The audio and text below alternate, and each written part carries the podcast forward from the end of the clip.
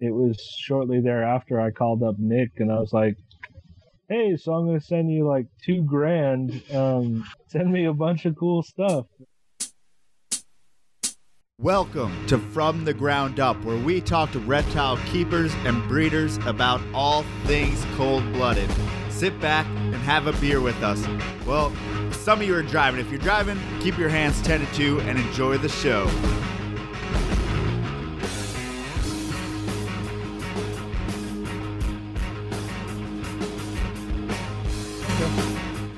Like we've already had a Viking type character, so I wouldn't be surprised if they start calling you some type of Viking name or some shit. I'm only uh, second generation American, so Really? yeah, yeah. The uh, I'm the first generation not to know Norwegian though. That pisses me off. Uh, Oh. yeah, uh, yeah, I'm I'm very much a Viking. I even have the T-shirt to prove it. Hell yeah! Norwegian Well, Viking. people will definitely run with that. All right, are we actually started now? It's Yeah. for real. It's for real. for reals. All right, guys, welcome. That's That was how you. really. All right, guys, welcome to number fifty-six of the From the Ground Up podcast. Can we stop that, please? All right, uh, so guys, it would be awesome. This is We have these shirts for sale. Um, we just had a new launch March 1st. Everything's up on the Oh, I website. should have worn you should have wore the shirt. shirt that we launched that you're supposed to be wearing right now, but you didn't, and that's fine. Can I go get it? Yeah, I mean, no, that's weird. Don't don't do it right now. Um, but it's like you know, Rugrats, reptiles. If you like chondros, there's a chondro shirt. If you like indigo snakes, there's an indigo snake shirt. And all the proceeds from that goes to either buy mice, rats, give things to the podcast, buy a six foot cage for my olive python, pretty pretty please, as well as we have the Amazon links. And all you have to do is follow the links. I put up some herp supplies and some random shit that I like at the bottom of the podcast, at the bottom of the YouTube videos. And if you follow those links and if you buy shit, we get a little bit of kickback from that shit. It's no cost to you, but we get some money to You know, we should just the record this and like put this at and the, put it in the in beginning. the intro so you don't have to say it. Right, time. but like then people will get bored of hearing the same thing. I know that they the come same here thing, for unique ads. They just want to hear me say different ways to sell them to support the podcast. Why do you Um, what I that way about want- What I want to do as far as the podcast goes is support it by always giving you something in return for the stuff you give us. Like I don't want to exactly take ads. Maybe we will one day. I guess this is kind of an ad, but it's our own ad. No I mean, one's- I definitely want sponsorship one day. That's without a doubt. She's really the greedy one. I really don't care. Like, I would I much want rather. sponsorship from like beer people. They don't have to pay me. That's just give me true. free beer. What we need is like a six pack sponsor. If we could get Lakewood Brewery to give us a six pack, but I mean, there's really a nothing in six it. pack to- every Monday. Yes. yeah, that somehow prove that we've gotten people to drink their beer. Even though we're not drinking them today, we're drinking. That's but we're true. both drinking new beers. I'm beers. I drinking feel like we should. Fusion Brown Ale. What are you drinking? We're, Oh, what am I drinking? Tell I me. don't know. I don't. I don't remember. Okay. Hiccup. Sorry. Um. Someone already named you. Um. They said you're the dad from How to Train Your Dragon, and so I'm trying to Google that right now because I've never looked. Oh, Uh, Viking. Yeah, or him, or the dad from Brave. You know that movie Brave? The I- Oh, that's yeah. the Irish one the Scottish one. or Scottish. Oops. How dare you? From Sorry, Scotland. sorry. See, they look Yeah, the you- same. but They say the same person. Well, I guess we're kind of going into this, aren't we? okay. This Well, whole podcast tonight thing. we have. Tonight we have Travis Johnson from Living Legless Reptiles. He is out there in California. If you haven't noticed, we are two hours later because I think we may have a couple West Coast shows going up. But Travis, um, you have a very diverse collection. So, how exactly did you start? What was your first snake?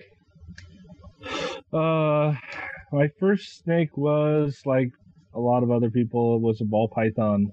Um, No shame. uh, yeah, I uh, well, I actually grew up afraid of snakes, um, which is definitely unlike most people's stories. Um, I was really afraid of snakes and reptiles, but I was always fascinated by, you know, exotic animals. Anything that would be put in a zoo, I was fascinated with. Um, and I respected reptiles on the other side of glass. Um, but I played, I played heavy metal, um, all growing up. And when I was 14, uh, my uh, one of my bandmates, they were all much older than me. They had a uh, ball python, a big adult female, and uh, you know I couldn't look like a wuss if when he was all, "Hey, do you want to hold it?" and uh, after holding it for a few minutes, I you know I realized, wow, you know these are really misunderstood animals, um, and uh, and so I started doing my research. Um, uh, about two years later, uh, I got my first ball python, and then it quickly grew from there. I was over every weekend, spending my weekends at a uh, a little children's museum called the uh, Children's Living Nature Museum in Hobby City. Um, that was curated by a buddy of mine, uh, Toby Derbyshire, um, and they uh, he had we had like 200 plus animals there at that facility, and then I was always uh, going into uh, the guy that owned that. His son owned Radical Reptiles, um, and I was going in that shop all the time. Um, and they were right next door to each other at the time. I later became uh, started working for them um, at both places. I was uh, just doing birthday parties and classroom education at the Children's Museum, and then just helping clean cages and stuff. And then at the shop, I um, I wasn't exactly a manager, but I was basically the manager. Me and uh, a, a good buddy of mine, Brandon Wheeler, um, of Morelia House, uh, we both um, kind of managed that shop in a way um, for a good amount of time. Um, but that's how I got into it. I mean, uh, you know, it it quickly grew from you know one ball python to two ball pythons to uh, I got I think my third snake was a carpet python, um, and uh, I got a corn snake, um, and you know, being around in a shop and being at the the museum, you know, I got to work with all kinds of stuff. We worked with, you know, a 14 foot anaconda. Um, we had 20 foot Burm. Um, uh, we had some, uh, I mean, we had all kinds of stuff rhino, iguanas. I mean, you name it, we had it at the shop or at the museum. So I got a lot of hands on with a lot of different species. I pretty kind of quickly figured out, well, I kind of like everything. So, uh, I just, my collection's just grown from there. I mean, we have roughly, I think, somewhere in the realm of 100 animals, give or take, and uh, of you know animals from babies to you know adults.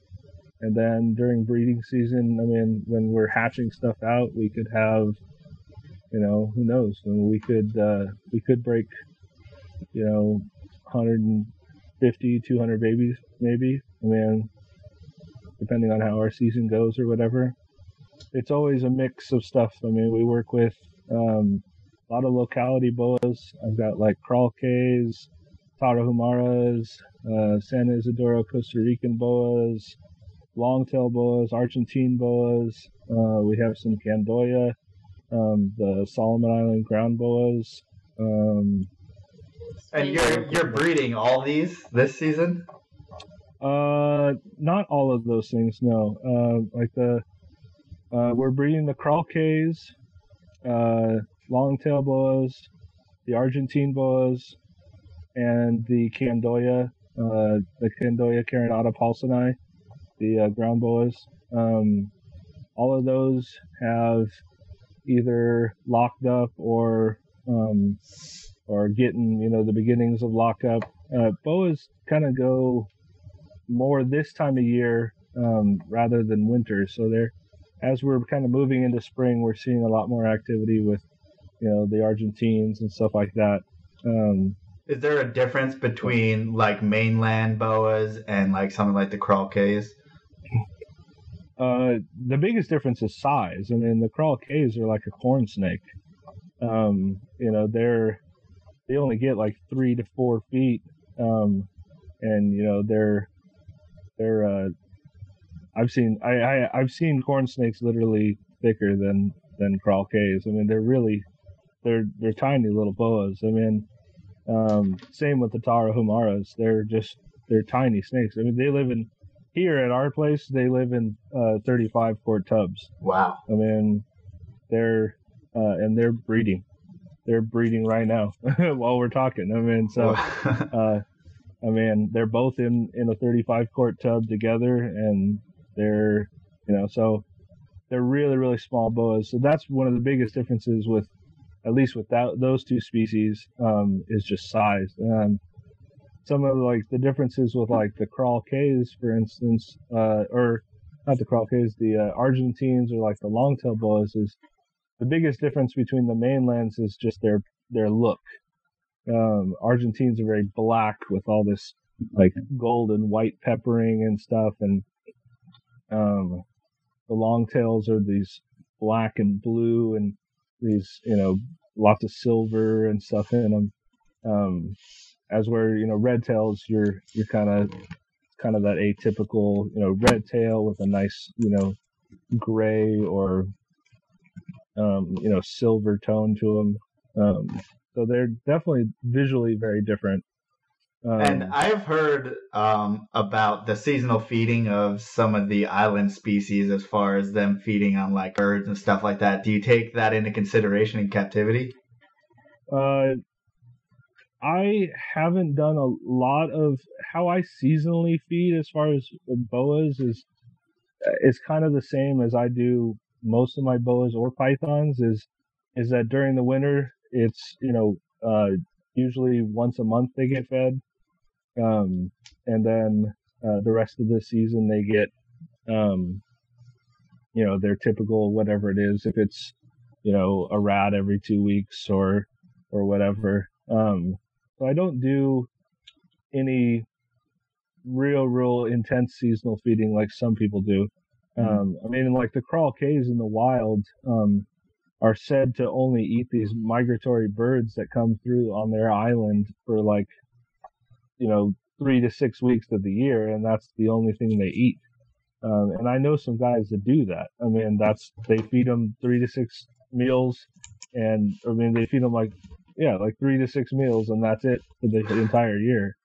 Um, I don't have the stones to do it though.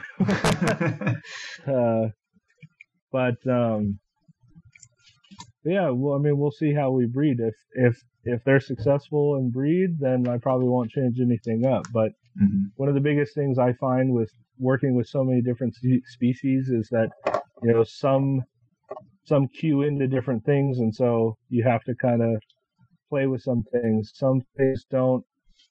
You know, just because it's a boa or a or a python doesn't mean it's going to breed the same way or take the same cues to to get it to breed and um you know and so you have to kind of with all the species that we work with, we have to kind of play with things, which mm-hmm. is kind of, I guess it's a downside for me, uh, as far as breeding goes, is because it, it makes my, my business go slower because, you know, as I'm trying to figure out different species, you know, you get, you get hung up and, and you can't produce the species because you are breed, trying to breed it like it's this species. And so, I mean, it's definitely taken me probably longer than if I honed in on on one specific species or or two or three specific species. But I mean, at the end of the day, I like so many different stuff that I have to have a variety. I can't I can't just say, okay, I'm just gonna breed carpet pythons or I'm just gonna mm-hmm. breed boas. Like I like too much different stuff to to try and do that. Like, I mean, but you do have to kind of. I've had to peel myself back a little bit on some things that I've gone. I've gotten projects that I've turned around and sold because, you know, it just wasn't working out for me or something like that. Yeah, I think you know. I think we all do that to a certain extent. Like we extend ourselves and then we realize, oh shit, we gotta kind of backpedal in order to be effective in one particular area. But what were you? Oh. Yeah, well, I had like I tried to do um, Arizona Mountain Kings and I cooked them all. so because my, my Elevation. room's too hot. It's too hot, and so uh, you know I I can't keep them alive. Um, I've I've had the same experience with, and it's not like it's that hot in here. I mean, but um, you know, they don't like it hot, and they just don't do well, and so. Mhm. You know, it's the same reason why I don't have diamond pythons. It's just Right. I don't, I don't have any way to keep them cool enough to. Um, I can probably keep them somewhere else in the house, but That's so much You know. extra effort. yeah, yeah. So, but yeah, I mean, um, what else do we work with? Uh, do a lot of coastal carpet, a lot of coastal carpets. We have some jungle carpets, Bredl's pythons, Mm. a lot of bull snakes. Um, I have, I think I have twenty-eight bull snakes. Holy shit. And those are all Well- assorted morphs of sorts. Yeah. Um, I have a, a few locality things, like I have the Kankakees. Um, I have um, um, some Stillwater hypos. Um, the the actual original line um, uh, locality that was uh, um, taken from the. They were saved from that um, rattlesnake roundup hmm um, and they popped out the first Stillwater hypos. I have some of that original line. Um, but I've got a few locality things, but for the most part, I, I work with like, oh, and I have the Kingsvilles, the Texas Kingsville. Kingsville Reds. Yeah. Um, but over the other than that, I've got Stillwater patternless stuff. I've got um, the Stillwaters, uh, Miami Xanthics, uh, albinos, hybinos, hypos, white-sideds, and every combination thereof in between. What is what attracts you to bull snakes? You're because my question. okay, sorry, go ahead. You're gonna get us off topic. Somewhat off topic. Okay, I have two questions that are somewhat basic, and you're probably going to get mad at me for asking, and then I have one question from the chat. Stop trying to rush me. First question is, and it's super basic Do boas coloring get better with age, or lose it, or is that specific to sp- specific types of boas? It depends. Some species of boas um, get better.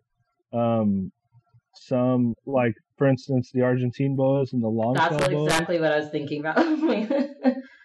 the Argentine boas and the long-tailed boas go through an incredible ontogenetic change from babies to adults. Um, you wouldn't believe a baby longtail is an is a longtail. Uh, it looks just kind of like a drab brown um, red tail. I mean, Mhm. uh, at first glance, you're just like, uh, you know, and and people see the price tag and they're like, I'm not paying that for a red tail, and I'm like, no, no, no, these aren't red tails, like, and then I pull out, you know, mom or dad, and uh, they're like, oh my god, like that's the same snake, and um, you know, they're they're born this kind of drab brown and gray, and they're just not impressive at all as babies. Um, and uh, I mean, to a long person, they're awesome looking, but um, but yeah, they're night and day from from babies to adults. Argentines are the same way. They're this like gunmetal gray. Um, and uh, you know, people have to use your imagination that when they you know get to be adults, they're these smoky black, you know, uh, snakes with this all this beautiful white peppering and stuff. Um, And the the longicaudas also gain melanin too as they get older, right? Yeah, they get they get all this black.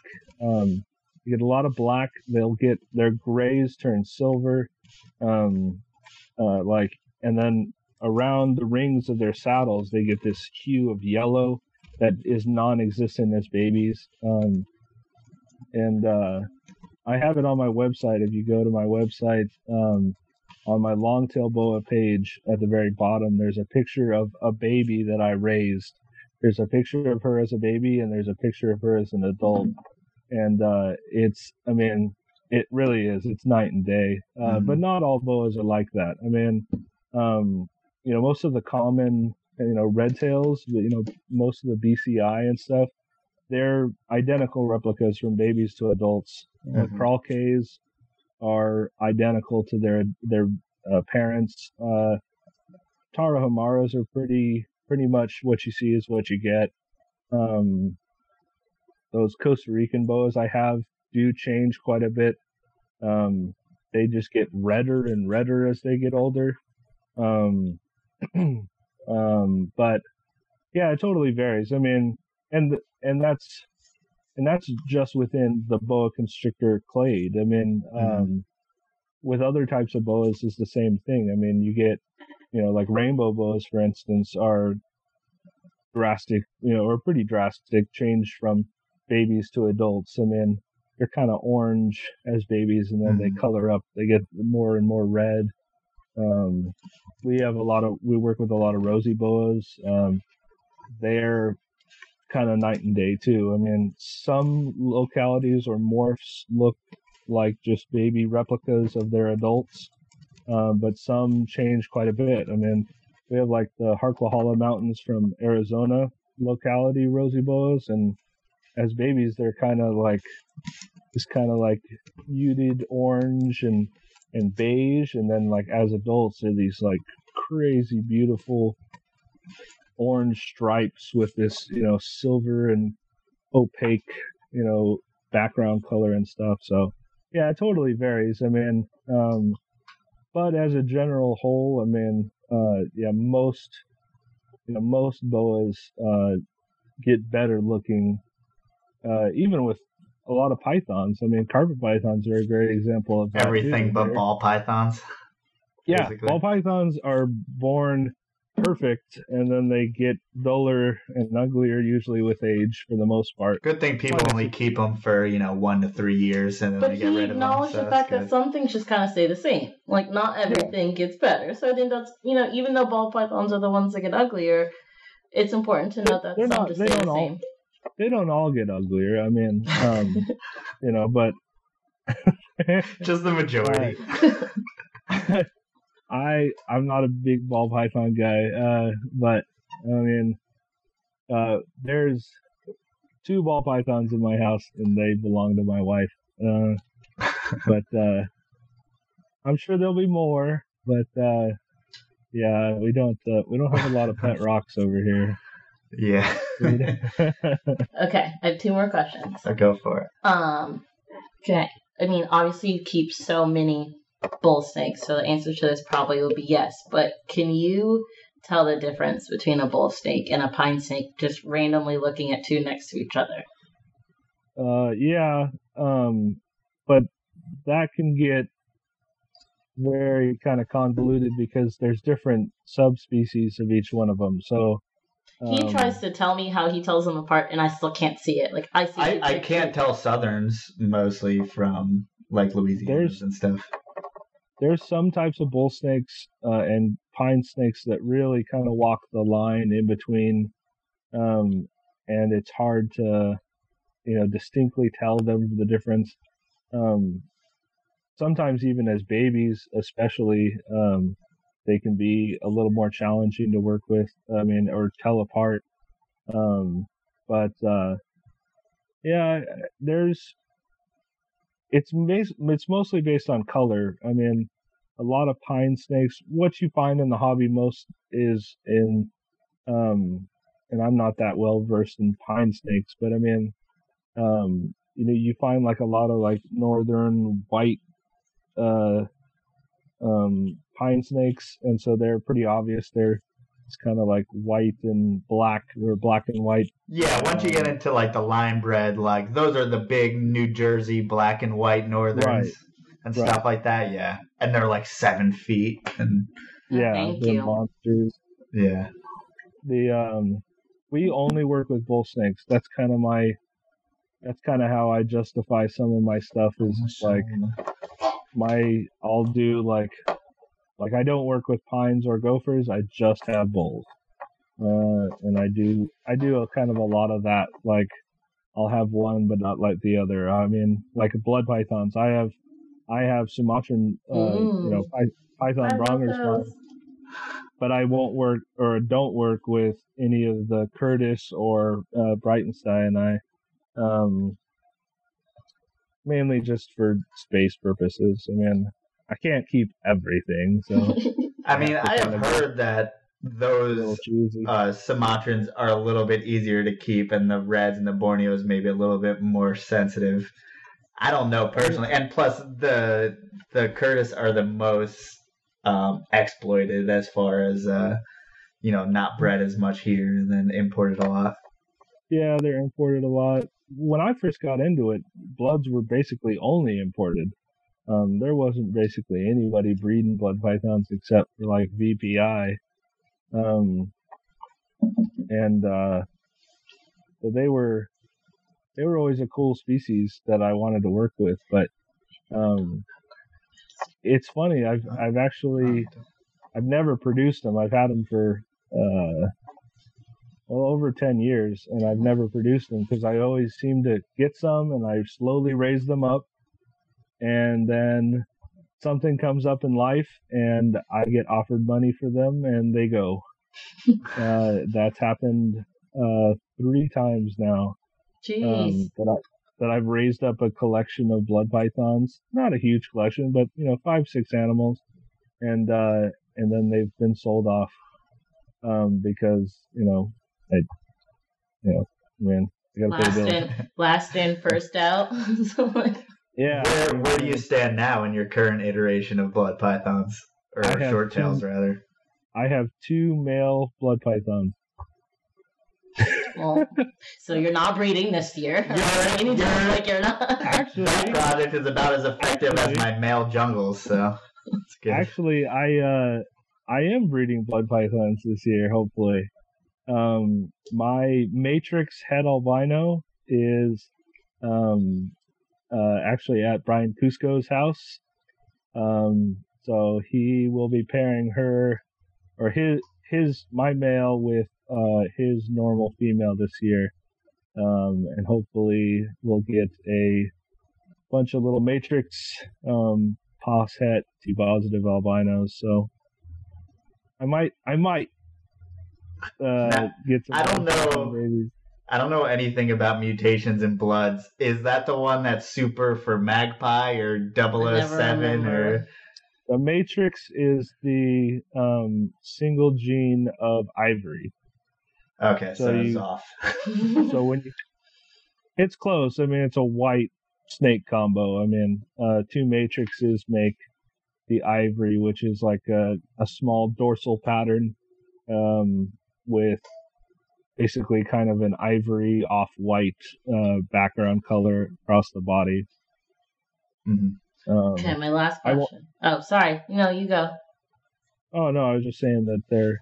I won't make any ivories, unfortunately, this year. It'll just be a bunch of matrices and normals. But Mhm. if I produce them, that is. I mean, but Okay, last question. Brandon asks, "How do you cool your Bredls?" Uh, well, you know, I've I've done it a couple different ways so far, and I have yet to be successful breeding them. So, um, I would not heed my advice. How old are they? uh, they're 2011s. It's about time. Uh, yeah. Yeah, yeah. I've uh, I've tried them three years in a row now.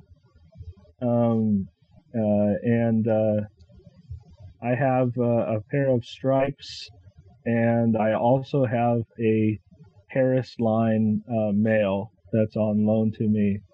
And um, yeah, I tried the first year just keep them in snake room uh, in my normal racks with my other carpets, and I failed. And uh, then the next year, I put them in my garage um, with my bull snakes, um, with a little heat pad, and uh, that also failed. and uh, and so this year, I bred them like I breed my Argentines. Um, I took them real cold, um, but with um, uh, a heat lamp that would come on um, for you know about five or six hours of the day, um, and uh, you know bring them up to you know about 82, um, and then at night it would drop down into um, I was getting them at like 62, 63 degrees, um, which is how I breed my Argentine boas. Um, they're in the snake room still. Uh, I cracked. They're near the window. I cracked the window. Um, they're down in the bottoms of the racks or the bottom cages, um, and uh, we'll see. Um, I uh, I haven't been successful yet though, but I think the last two years that uh, had a lot to do with my male. Um, I just had kind of a finicky eater male that was real small, um, and I think he's just kind of a dud.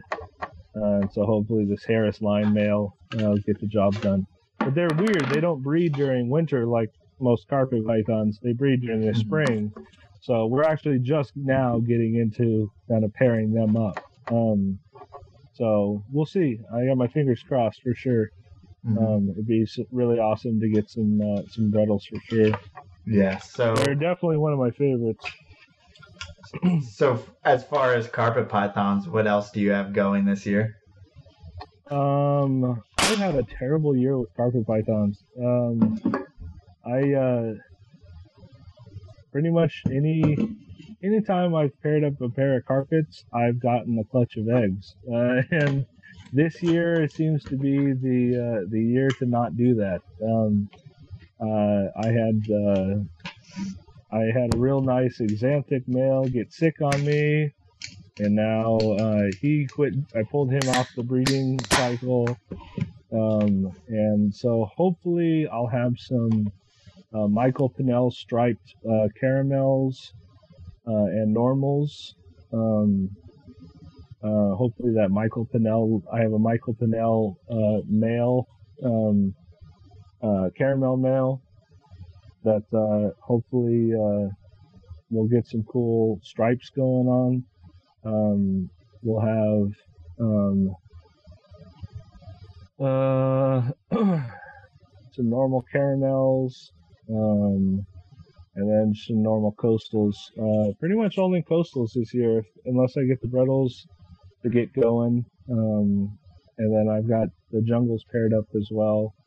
Um, but I haven't seen really any activity from them, so I don't know if that's gonna go anywhere. But I mean, the uh, yeah, it's it's it's been a weird year. Um, I thought it was gonna be probably our biggest season yet hmm by a long shot, and it still might be our biggest season, but I don't know if it's gonna be as big as I was thinking it was gonna be. I mean, that's how snake breeding goes. So, as far as temperature goes, where do you get to in California? Where you are? Uh, Also, Um, what part of California are you in? I'm in. I'm on the central coast, so I'm I'm only about 30 minutes from the ocean, um, and uh, I'm about halfway in between L.A. and San Francisco. Um, uh, in fact, I'm about 10 minutes away from Brian Cusco. Um, you lucky duck. which is pretty obvious since when you guys interviewed him, he was here at my house. Wait, I didn't know that. yeah. How did I miss that? He was standing over in the corner here, and uh, He was me and my outside for a while. Yeah, he was outside for a little bit in my backyard playing with my dogs, and then he came in here and uh, he was messing around. Uh, um, well, we were messing around with a bunch of snakes while he was over there, which was pretty funny. Um, yeah. And and that was at the same time as like the fires. Were you affected that far north?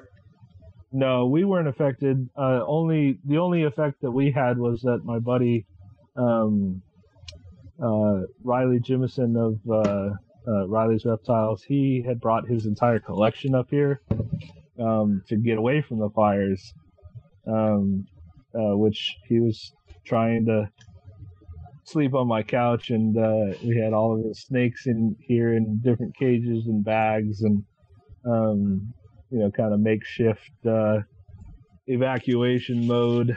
Um, and uh, so, but I mean, we weren't affected at all. We were uh, we were pretty fortunate. We've had some fires here. We live in a pretty rural area, um, and we get some fires, but uh, fortunately, nothing you know, nothing that has ever affected our collection at all. Mm-hmm. Yeah, if anyone wants to listen to Riley on Morelia Python Radio, he talks about pretty much everything that went down and how he survived and as far as this collection goes and all wow. the work he put into it. Yeah, how he survived crazy. he he the real truth is he came up to my house and he just drank all my beer.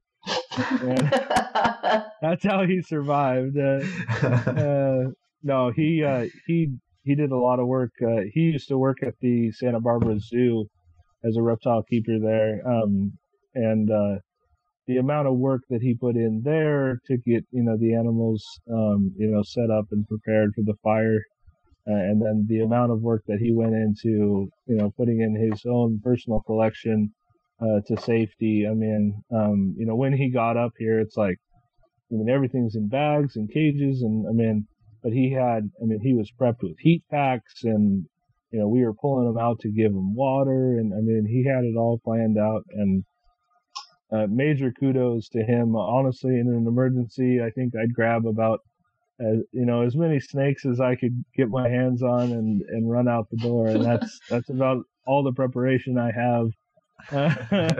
I mean, uh, I'm, you know, I got kids uh, and two dogs that uh, they're going to take higher priority over my snakes. So, right. um, you know, they. Uh, not that I don't love my snakes, but um, but humans you know, I, should come first. Yeah, that that my uh I'm sure if my wife was watching, she wants me to say that my kids are the most important. I'd throw Melissa on the fire and take all the snakes. well, you know, I fortunately all my racks have wheels, so actually I could probably, if I had enough time, I could probably just roll my entire collection out the front door. Um, we should get and, that uh, next time. Racks with wheels. Mm-hmm. Yeah, I use all I use all vision racks and cages, uh, so everything has wheels. Um, so I mean, I could unplug them from the walls and push them right out the door if I needed to. Um, and minus the big boa tubs. The uh, those boa racks are wider than a door. Uh, Really? So Damn. yeah, they're you have to build them. Uh, we we've moved now um, from when I first got those. We've moved twice, and uh, you have to un completely disassemble them and reassemble them in the room um, that you're going to put them in. Um, but uh, other than that, yeah, everything fits right out the out the door. In fact, I totally cheat when I hibernate all my bull snakes. I push their rack into the garage, and oh, yeah. I just park them in a corner next to my incubator, and then you know I forget about them for 12 weeks, and then I roll them right back in here and you know plug them into the wall. So that's perfect. It's actually it yeah it works out pretty good. Well, for years I you know had all these separate tubs and had lids and holes punched in them and had to set them all up and and then I had to clear out cabinet space in my garage to stack them all up, and then hope they couldn't escape from me. You know, uh, yeah. So now I just pushed the entire rack right out there. Are you starting? You starting to ramp up for your colubrids now? Yeah, I just brought them in. Uh, this will be this is week beginning of week three uh, from bringing them out of hibernation.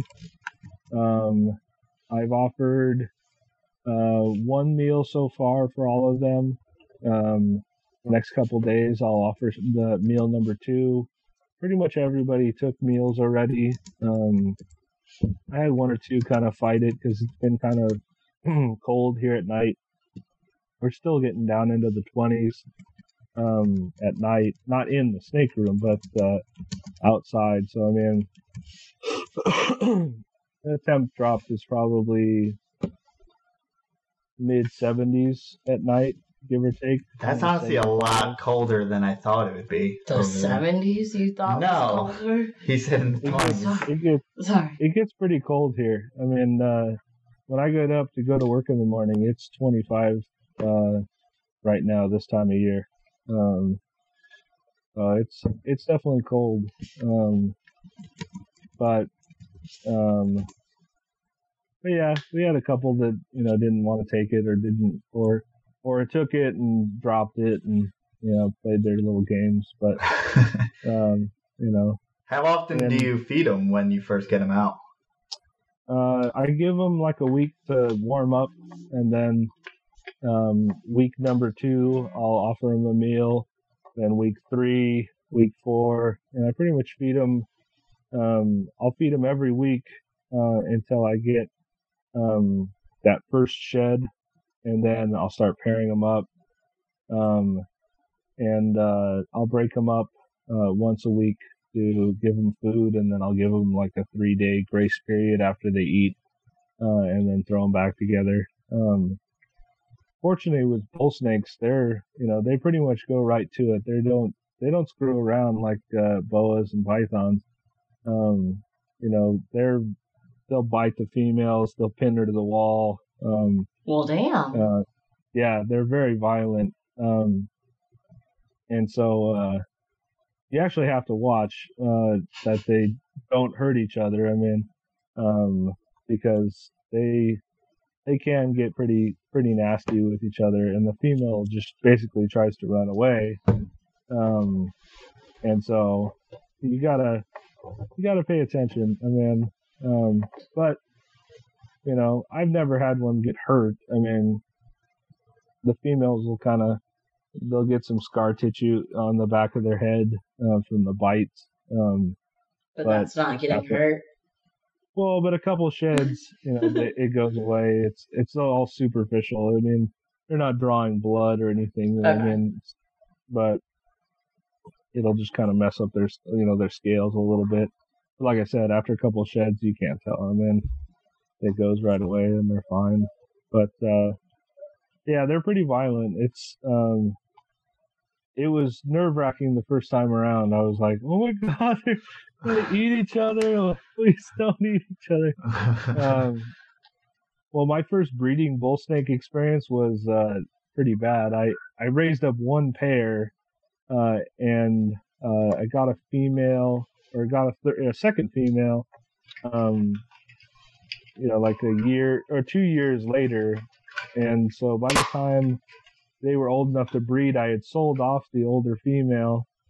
Um, and I was like, oh, I'm fine. I still got the pair. And I just wanted to try them out, um, before I really got a bunch of bull snakes. Uh, cause I'd always been fascinated by bull snakes because of their rattlesnake mimicry. Um, at the museum that I had first, you know, kind of got all my feet wet, um, we had a big, huge, uh, seven foot, uh, bull snake that we used for education. And, um, I was just always fascinated with this, how big and massive the collier of a colubrid they were. And their rattlesnake mimicry was just, you know, nothing like, you know, anything I had seen. And so, um, I just, I quickly became fascinated with them and, and eventually got myself a pair. Well, raised them up, sold off a female, thought, oh, I still got a pair. Finished raising those up, um, went to breed them uh, finally when the female was large enough. Hibernated them for 12 weeks, pulled them out, you know, fed them up, did my normal routine, and put them together, and they start fighting. And then I probed the female, and it's a male. And so, uh, so I had to find myself more females and raise those up.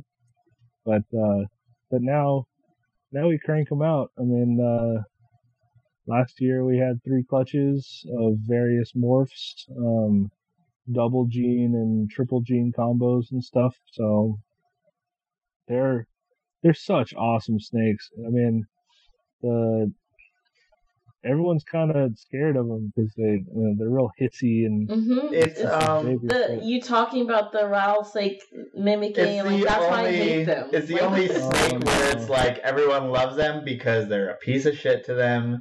They act like a rattlesnake. They hate when you loves show up. them? Well, whoever does love them, it's just part of the Uh, charm. It's a totally a part of the charm. They're such cool snakes. and, That's um, like saying a kid who cries twenty four seven is part of the charm. but Like, they're not. like They don't stay like that. I mean, as as in all my adults, my kids run around and hold. I mean, um, mm, That's a unique experience to you. yeah. far I don't. I don't know about I'm- that. I've never been hissed at by an adult. Um, I walk uh, by the shit, the cage none of my and adults, it's anyway. I it's freaking out. they're uh, as babies. Uh, you know, yeah, they're you op- each tub you open it, and then Mhm. you move on to the next tub. Right, I mean, and then the but, smell uh, comes. oh yeah, yeah. My I've been pretty fortunate. I don't get a lot of musking.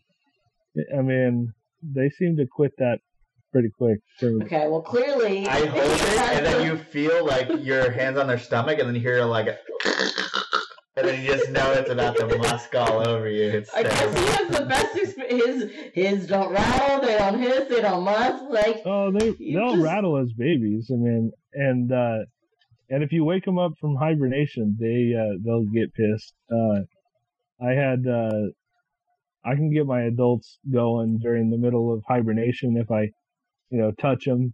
Um, you know, when I'm in there giving them fresh water and stuff, I can get them going. But uh, I mean, the general day to day stuff, no. I mean, you just have to watch out when you're feeding them because they'll come flying out of their tubs and um Yeah, I'm a drop and run with that.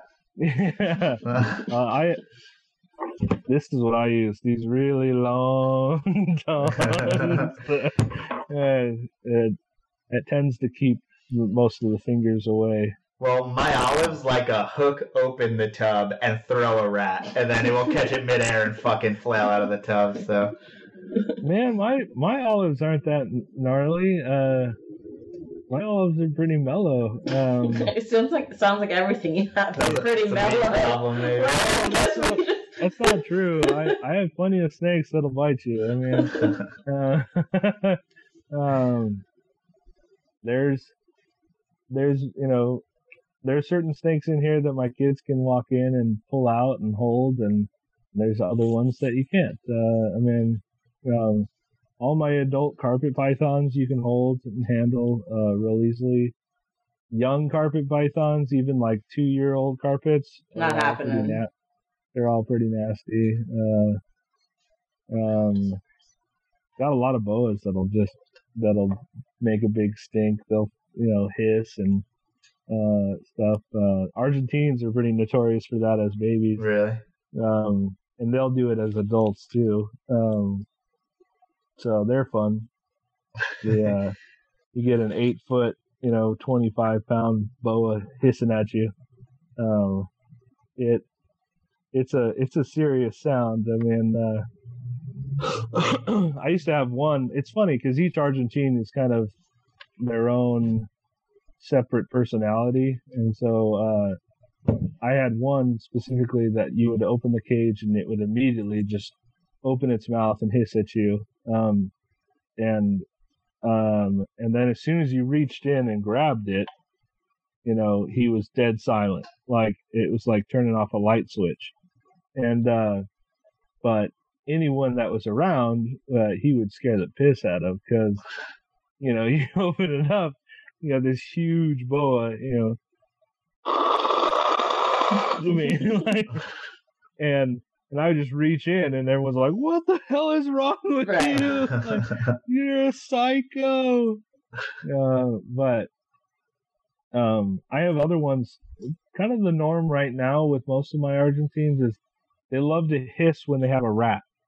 I'll give them a rat, they'll grab it, and they'll wrap it, and then they're hissing at me that like I'm gonna take it from them.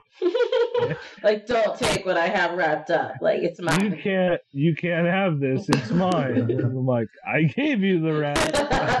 like, but I don't want it back. Like, yeah, but See- that's kind of the norm for most of my Argentines right now. They're- My my carpets will like wrap up a rat, and then they see me, and then they try to bite me after, like I'm another meal or Oh something. yeah, I've got some that'll drop their food and they'll they'll key back up on me, and you're like, "No, I already gave you the rat. Like, eat the rat." yeah, I've got. It's funny when you work with a, a big collection like I do. I've got, I've got a bunch of different things like that. I have some snakes that, you know, they want their food left there. Like a lot of my baby bull snakes, you just have to put the food item in the cage, and close the cage and walk away, and they'll eat it. I mean, frozen thawed, no big deal. They'll just they'll go and eat it. Um, they won't take it from the tongs. They'll hiss at it and they'll strike at it, and they won't eat it. Um, but if you just leave it in there and walk away, they're they'll eat it. But then I have you know some stuff that has to take it from tongs a certain way, or they won't eat it, or you know, I mean, they each kind of have their own little quirks. I mean, hmm or like you said, there's you know I have a couple snakes that you got to just kind of toss it in there and and shut the cage real fast because they'll my Macklot's pythons will do that. They'll catch that damn thing mid-flight, like whoom, wrap it up, and I mean, and uh, you know you just got to make sure that you're not in their mouth when Mm. when it's all said and done. Uh, Now, do you find yeah. Max to be a bit different than something like an Olive or a Savu or the other Liasis? Um, I've never worked with Savus personally, but um, uh, as far as my work with Max and and like and uh, olive pythons, they're they both are pretty similar. I mean, uh, the olive pythons seem a little more curious and intelligent um, than my Max. Um, the Max kind of have the personality of a carpet python. You know, they're very, you know, strong feeding response, very defensive as babies, and then they kind of just naturally get over it if you, you know, work with them. Um, and by the time it's really going to hurt when a Macklot is going to bite you, they, I mean, they just kind of stop which is kind of my experience with carpet pythons, at least for the most part. It's like, um, but with the olives, um, you can just you can see the intelligence and the curiosity when they're cruising around. Um, I don't know. There's just something about them that they're definitely a little smarter. Um, but I haven't had olives all that long. Um, mine are uh, 2015. Um, I think I'm about the same time frame with my Olive. Yeah, I got mine from uh, my good buddy Nick um, Mutton of Inland Reptile. And You say uh, that so casual. Like, like, like we Like, don't know. Like everyone next doesn't door, you know, know. Nick Mutton, like, uh. well, you know, um, uh, me and Nick, uh, s- I started t- hanging out. Well, started talking to him over the phone uh, back in 2011. I bought my first carpet pythons from him. Um, I didn't buy my first carpet pythons from him, but I bought my first carpet pythons from him in 2011. Uh, I've had carpets. Uh, carpets were like my third snake. Um, in fact, I actually bred them uh, uh, in 2007. Was my first year breeding. Uh, I bred uh, carpet python and a uh, red-tailed boa constrictor. That was my first pairings. At that Um, time, ever. who was even breeding carpets? Uh, Nick. Fennell and Nick Mine. um, yeah. Um, there was uh, there was a couple other guys out there. Um, BPI was breeding carpets back Mhm. then, actually. Um, uh, who else is breeding carpets? Um, Will Bird um, uh, was breeding carpets. Um, Vandy Venter was probably still breeding carpets. yeah.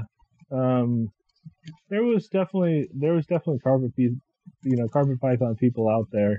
Mhm. Um, but uh, I uh, I kind of found Nick through uh, Reptile Radio, and I was also a part of the Morelia Python Radio uh, um, uh, group, Mhm. um, and uh, or not Morelia Python Radio, um, The forums. Morelia um, Python forums, Yeah. um, and uh, and so yeah, I mean, I kind of followed Nick, and um, I was always uh, a big fan of Vin Russo um, with his locality boas and all of his, you know, um, you know, very locality specific, um, you know, boas and stuff, and so. Um, after having carpets for a couple years and kind of getting more immersed in the in the hobby, I realized that you know Nick was definitely going the direction that I you know really kind of want to follow and and be very specific with Being awesome. localities and yeah, he's an awesome guy. um, I And, uh, know uh, so, are you a purist then at heart? oh yeah, yeah. I him. produced my first clutch uh, was a, a mutt pairing of uh, like a jungle and Irian Jaya. Um, How and dare then, you. Uh, I, I'll never forget. I was on the phone with Nick, and I had Oh some no. Diamond coastal crosses, um, and uh, we were talking about carpet pythons, and he's all, "You need to go fucking sell those things right now." and I was all, "All right, You're Nick, okay. sold." Uh, and but uh, no, he's he's a good guy. We uh, we've talked on the phone many times for hours and hours on end, and we're you know chasing e- our own kids around while we're you know talking on the phone, talking snakes for hours, and you know finally one of us is like, "All right, you know we." My kids won't let me go. Like I gotta go. Like, um, but uh, and I was really fortunate to meet him in person. Uh, he came down. Um, the last two Southwest Carpet Fests were held um, uh, here at my house, um, and so uh, I was really fortunate that the last time um, uh, he came down, uh, he actually flew down to uh, Los Angeles and then drove up uh, with another buddy of ours, um, and he hung out for two days and um, got to you know.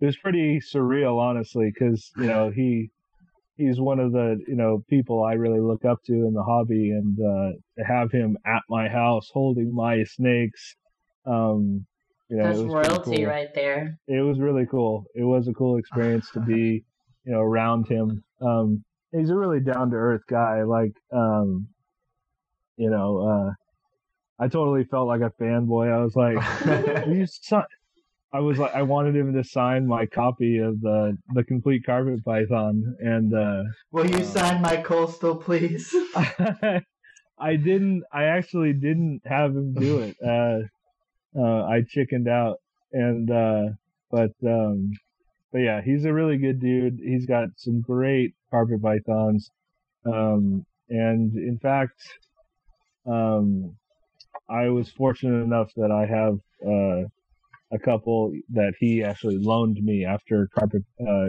after Carpet Fest. Um, he sent me a, a few loaner animals uh, to work on some specific projects with him. So I think I think that's a sign that he liked the way you kept your animals. So yeah, I cool. hope so. I mean, it, it it was a real honor that you know he was like you know he entrusted me with you know his his animals. Uh, but um, of course now I'm failing him because I uh, I'm like not gonna have it anywhere near the amount of carpet pythons I was planning to. So uh, you know. uh, I actually texted him the other day and I was like, I'm sorry, dude, but I don't know if that project's gonna work and but um yeah so the um he's a good dude like i said he uh he really he has a real passion for for carpet pythons and stuff. And um and so yeah he's he's an all around he's a great guy. But um yeah I, i'm a definitely a purist. Uh, i uh i don't have any crosses. I don't do any crosses. Um in fact, I have one carpet python that's not, you know, lineaged, uh, and he's a pet. Um, that we take to all the classrooms and stuff like that. And Is that one of those like something that just kind of fell into your lap at the right time, or a pet, or when you first got into him? Uh, he was. Um, I'd kind of gotten out of carpet pythons. Um, uh, I had like a bunch of crosses, and I had some bredls and stuff, and then, you know, uh, we had just had my son, and we were like, I just needed to kind of thin the herd a little bit, and so I sold all that stuff off, and um, and a couple other things, and then um, this, you know, nice what I assume is a coastal carpet uh, at the was at the pet shop um, that I frequented all the time, and um, I missed having carpet pythons, and I was like, well, and I bought them for you know a, a Christmas present for myself. Um, that Yeah. sounds like something he would do. and uh, and he kind of sparked me back into into the carpet pythons, and uh, it was shortly thereafter I called up Nick, and I was like, "Hey, so I'm gonna send you like two grand. Um, send me a bunch of cool stuff." And uh, um, it's Pretty freaking awesome Christmas present. yeah, we uh, that year I got Bredls, I got Jungles, I got Coastals, um, I got some Caramel Coastals. Um, yeah, it was it was a really I kind of jumped you know headlong into it, and uh, but I've I've been very successful with carpet pythons. I mean overall. Um, I mean, it seems like a like a reasonable transition, but how did you get into Liasis? Was that Nick's fault as well? No, um, no. Um, the Liasis was um, was all Brandon Wheeler's fault. Um, um, uh, growing up, um, or you know, when I was early in the you know hobby, um, I was good friends with Brandon Wheeler, still am. Um, but um, he had some Macklot's pythons and uh, I was always hanging out with him, holding them, checking them out. And he had clutch after clutch after clutch, uh, years after years, and uh, uh, finally um, I bought a pair, and uh, I've been hooked ever since. And um, the pythons were kind of always that awesome, you know, species of snake that uh, I kind of always wanted to own. It was kind of my dream snake, and uh, uh, and then especially after I got the Macklot's pythons, I was like, oh man, I gotta get olives now. I got, and uh, I finally, I finally bit the bullet and uh, and got my olive pythons. They, uh, What are your thoughts on? What? I may have missed what olives you had because I missed things. But what are your thoughts on albino olives? I have a pair of Oh, hundred percent head albino. Missed. You Ooh. bastard. Ooh. Uh, um, you know, they make a pretty good albino. You know, all things Yeah. considered, they're a patternless snake. Um, you know, uh, so their their albinos are pretty neat. Um, there's this patternless white, um, you know, animal. Um, But it's like creamy. know- It's like a yeah, it's, a creamy. pale yellow. I like it's. nice. I like that it's not you know just like total white like nothingness, but it, it has you know Right. it has a little bit to it, and I like that. yeah, I like them a lot. I mean, I definitely want. Uh, I'm pretty excited that I'm, you know, kind of one of the few, I guess, that that have you know or have the potential of making albino olives. That's kind of a a neat aspect that I'm not familiar with in the hobby. You know, um, you know, most of the stuff I produce is you know a couple hundred dollars here and there. Mhm. Um, you know, so uh, it's kind of neat to to know that I'm, you know, one of the, you know, kind of handful basically that have, you know, the potential to to make albino olives here in the next, you know, year or two. Um, but uh, but I hope that it's not. I hope that that's not people's only draw. I mean, olive pythons are such an interesting species of snake um, that you know I don't I don't want people to get caught up in the mutation of of the olives. Um, olives are just interesting species to keep, um, whether they're albino or not.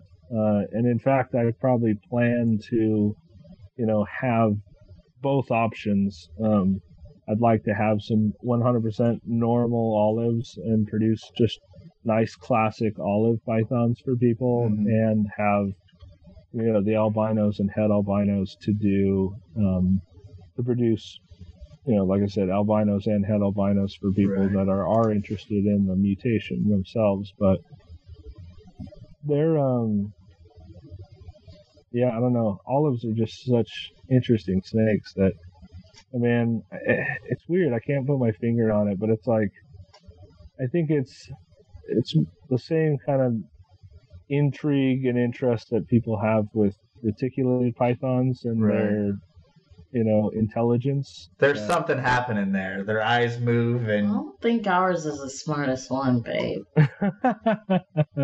Like, Uh, oh no, I it just decides when it, it wants really to bite also you likes sometimes, feng and- shui. Like that's what we should name it because it literally refuses to keep.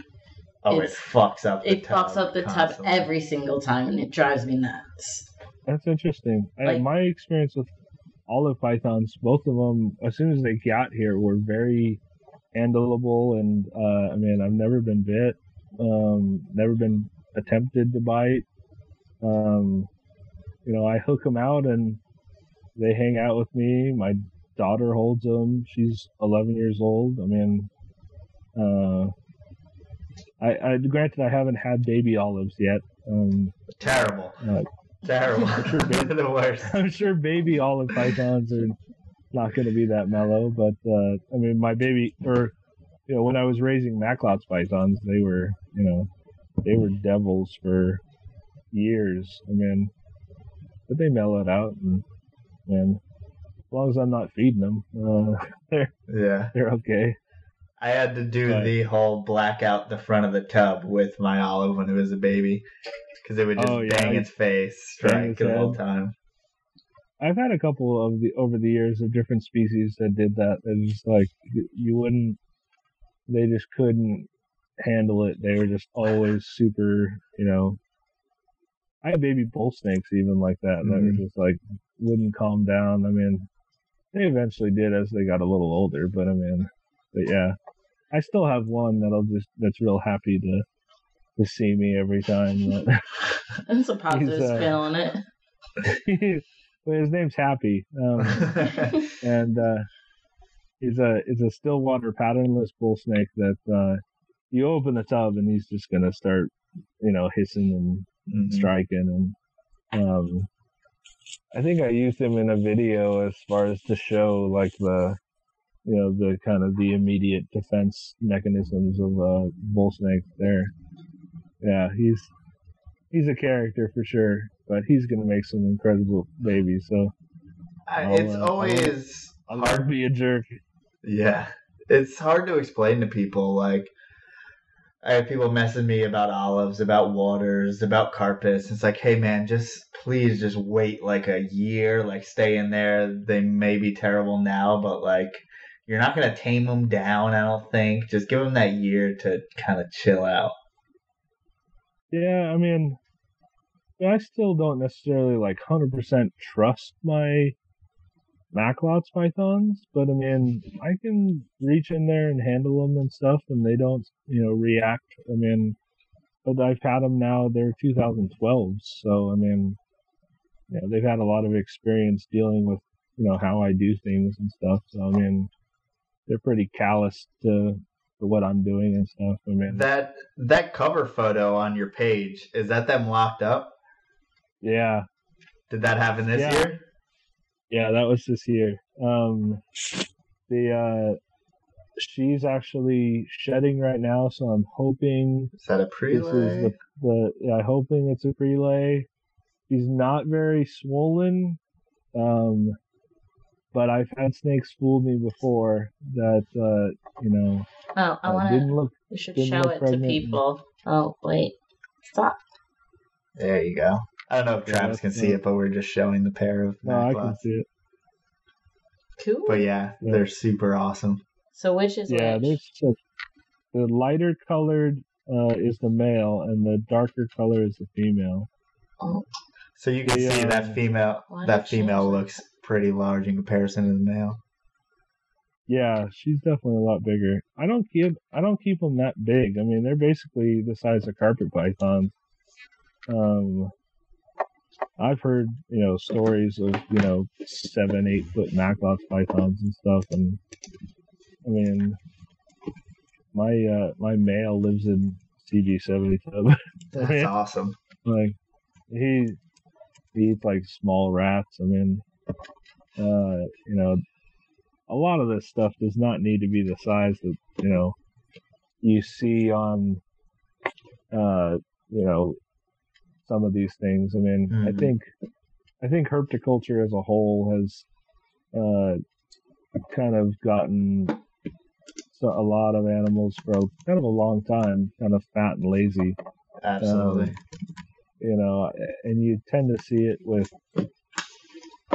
uh, a lot of species, really, even carpet pythons. Uh, you know, I mean, you know, people uh, like I I work with coastal carpets a lot, and everyone's like, oh, those are the biggest carpets, and they're so big, they're too if big. you want and- them to be.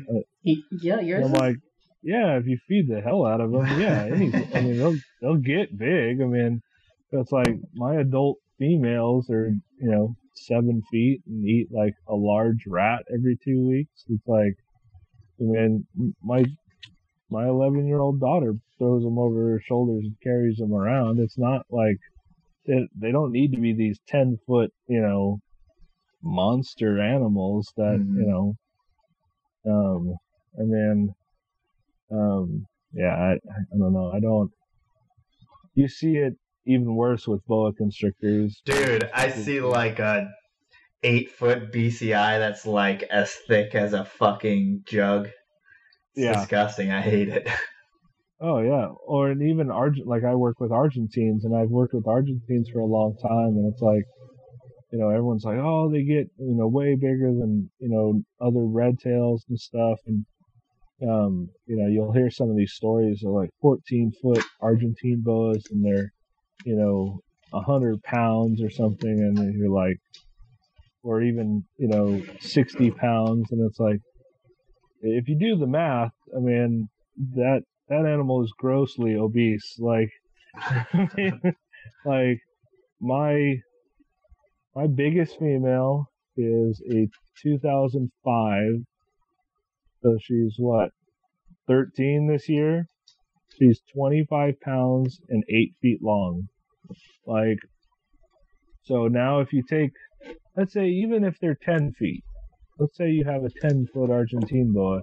If it's 60 pounds, the breakdown if 25 pounds and 8 feet is a healthy individual that's not obese you know and fed fed properly two you add two more feet but then you add 30 more pounds or what or 35 more pounds like uh So that's like the healthy animals like three pounds a foot, and then that's like right yeah, that's like six pounds uh, a foot. I don't, I don't know if that's a good way to break down boa constrictors, but we just made it up.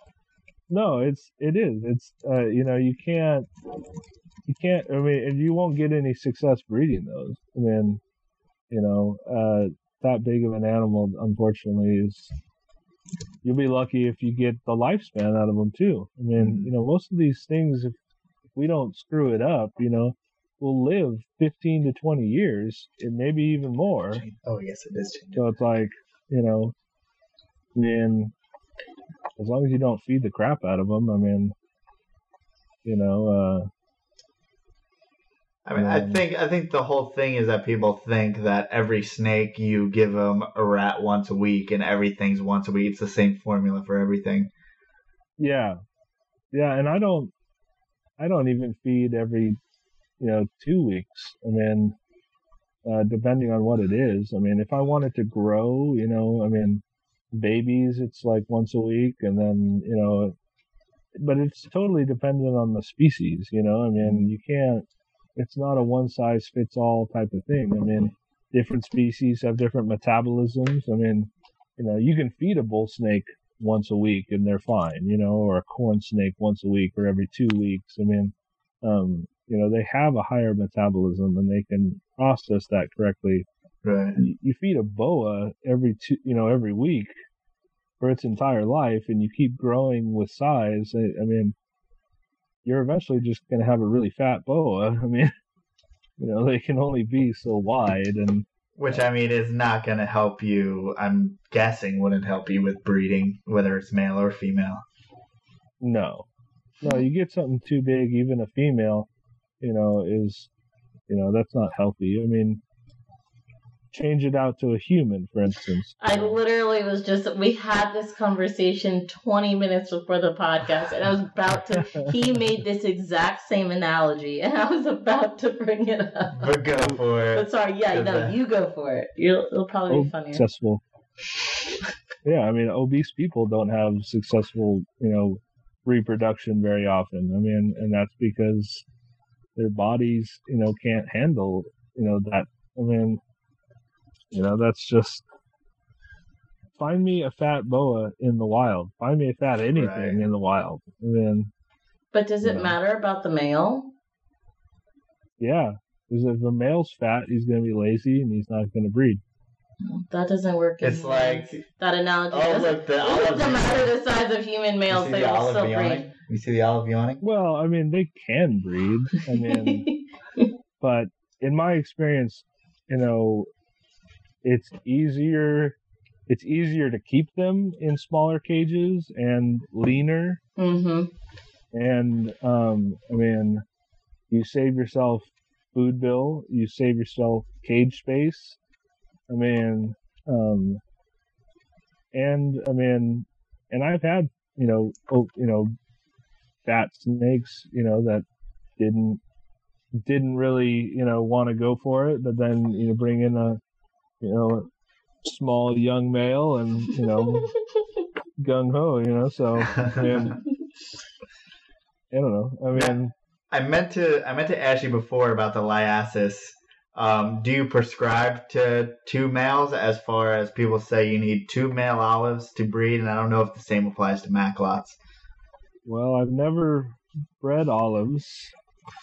Uh, I've never bred liasis at all, except. But you only have a pair, though. You don't have an extra male. I do. I only have the pair, uh, but I will rectify that um, uh, here hopefully pretty soon. Um, just to be safe, um, I'd like a, a second male.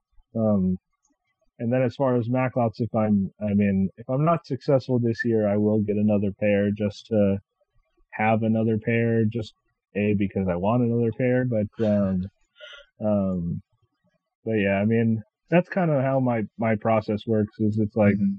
you know if it's a species, I'll I seem like I raise up one pair, and then I see if I'm successful breeding them, or what, or if I just enjoy keeping them, and then I'll expand from that. So, I mean, um, um, but I mean, so yeah, I mean, I'll like for instance, if I have a litter of Max this year or clutch of Max this year, you know, I'll keep a pair and then I'll have two pairs. Um, um, but as far as liasis or as far as olives, I will be getting a pair of normals. Um, Mhm. that's just because I want to be able to provide normals as well. And you can also Um, use the male. and then I can, yeah, I can. It it serves a double purpose that I can use the male if need be. Um, I've talked to people that breed olive pythons. Um, that you know, like Nick will swear that you know he has to have another male. Um, he went ten years without uh, being successful with olive pythons until he got a second I male. definitely would have given Um, up by then. Yeah, like, um, that's dedication right there. I mean, um, but uh, but then I've also talked to people that um, uh, breed olive pythons that they just have a pair and or a couple pairs and they don't ever put the males together and they get successful clutches every year. So I mean, Mhm. uh, I think some of it has to do with it's possible that all that male or those males are need is the smell of another male and they don't need the actual interaction.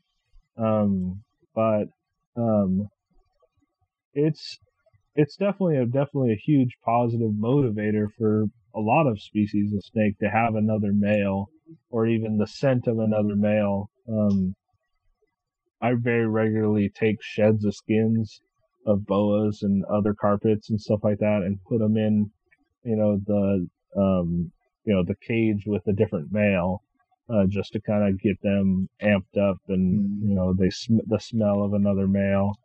Um, I've done some combating with carpets and stuff and, um, if nothing else, it's kind of interesting to watch. And then, Yeah. um, uh, but it is a it is a good motivator for uh, you know um, males that aren't breeding, and then you throw you know throw two males together, and they get a little combat going, uh, and then you separate them and throw them both in cages with females, and they're both like, "Oh, I won! Cool, all right." and and so um so yeah i mean i think i think if nothing else I, I, a mistake i've made a lot is with having so many different snakes and different species and stuff that i've i've only been reliant on one male um a lot of the time and i've faltered a lot from it i mean uh, so it's definitely um you know, if you're looking to get into a project or a new species or something, I definitely recommend you buy like 2.2. yeah. Um, if you really, um, you know, anything you're going to try, um, because you could potentially have one male that's just a dud and just for whatever reason doesn't want to breed. And it's like, well, you've spent three, maybe four years raising these, you know, this trio up or this pair up and the male just doesn't want to breed. Or or the female just doesn't have want anything to do with this male. Um i've had i've experienced that too. So i mean um you know and i've so i think it's really important to have a second male of almost anything that you want to do i mean if you can afford to get you know the the second male uh, or like a 2.2 I I definitely recommend it. And then with any species, I mean, Yeah. if you really want to be successful with that pair, worst case scenario, you have at least one male that's gonna, you know, hopefully go the distance for you. Mhm. And then and then you sell that other male off as, you know, a pet or something, and and who knows? I mean, maybe with the different females, that male does well, and I mean, I I experienced that this year. Um, I was I had a pair of Argentines together. Um, for whatever reason, I had uh, this pair's proven for me twice in a row. Um, oh, I don't breed boas back to females back to back, but I mean, um, you know, with gaps in between, I had this pair prove for me twice together. Um, this year, for whatever reason, just wasn't, you know, the male wasn't doing anything, wasn't doing anything, wasn't doing anything. And, uh, I had a different pair of Argentines, same thing, nothing happening, nothing happening. And I switched them and they immediately both started locking up with the other female. Don't know why, but, you know, if I hadn't had the second male, Mhm. I wouldn't have any baby Argentines this year. And now, you know, I might be fortunate enough to have two different litters. So, I mean, so yeah, I mean, I definitely, I definitely recommend it. Sometimes you just need some fresh meat in there, you know? yeah, exactly. so how'd you end up getting the um the max? Did you do anything special as far as cycling, or do you uh, treat them kind of like your carpets? I just tra- treated them totally like carpets. They're in the same racks as carpets. They had the same night drop as carpets. Um, yeah, they. I didn't. Uh, and I've had. Um, and this was this was the year that I got some locks, um, and uh, it looks like it's gonna gonna go the distance. So I mean, um, I'm hoping. I tried them last year, and they, I think they were just a little too young. They were 2012, so theoretically they should have been able to breed, but um, Did you have them since Okay. 2012? yeah, I raised them from babies. Who'd you get them from? Um, well, I bought them. They were produced by uh, Brandon Wheeler of uh, Morelia House, and then uh, he actually wholesaled them all to Nick, and then I bought them from Nick. Uh, but um, I actually bought them from Nick, know, knowing that they were Brandon's, uh, and specifically I wanted Brandon's uh, because I had I'd grown up a, a sense uh, with the parents of those animals, um, and so it was really important to me to have uh, animals from that you know that pairing. Uh, and unfortunately, uh, the, those parents died.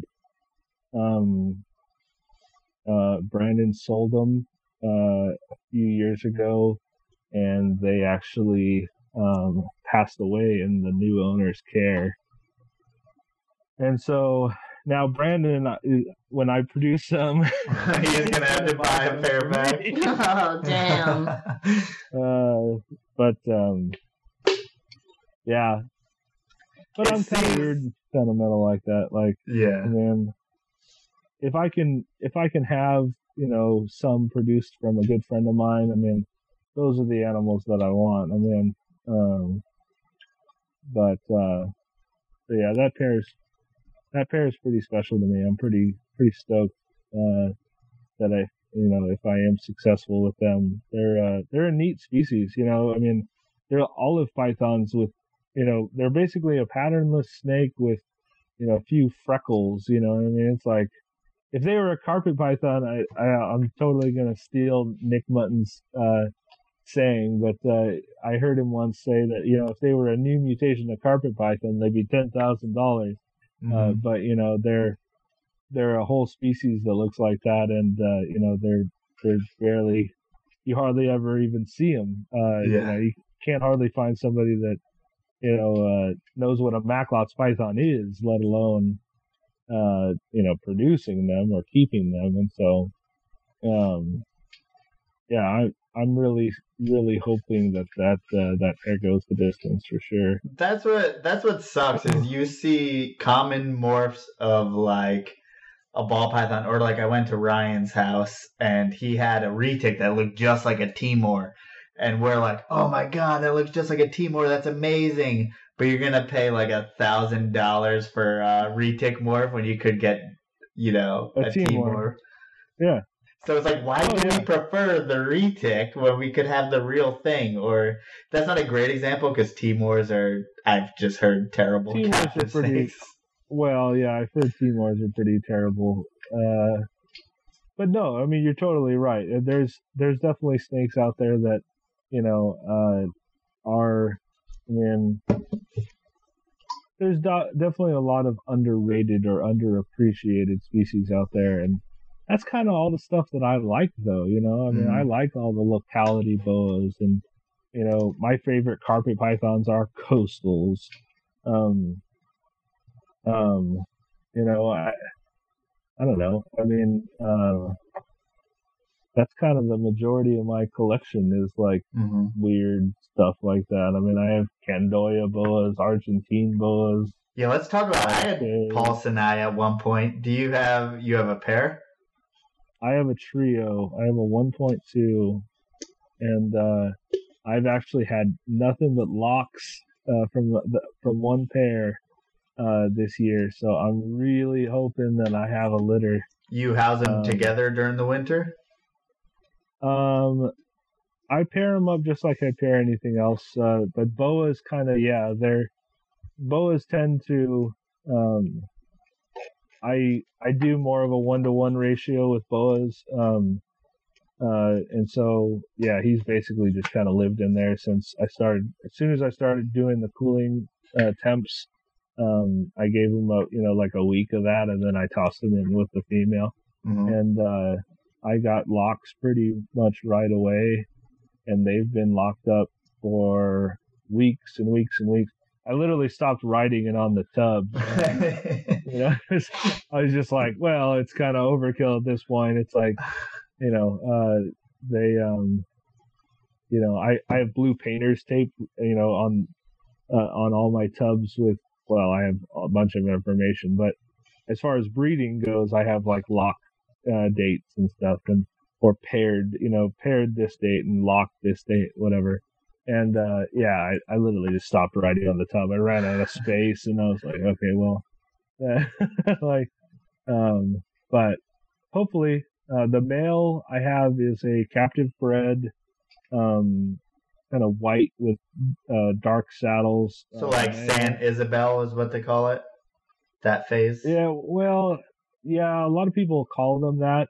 That's actually a real island, though. It's like a Um, misnomer. Yeah, it's just the coloration yeah, at and, this point. and they don't look they they don't all look like that from that Mhm. island. Uh, um, and so I I tend to shy away from saying that um, because, for instance, my two females are actually wild caught um, San Isabella Island, um, and one's orange and one's red. Um, so they're you might definitely get not white white. ones.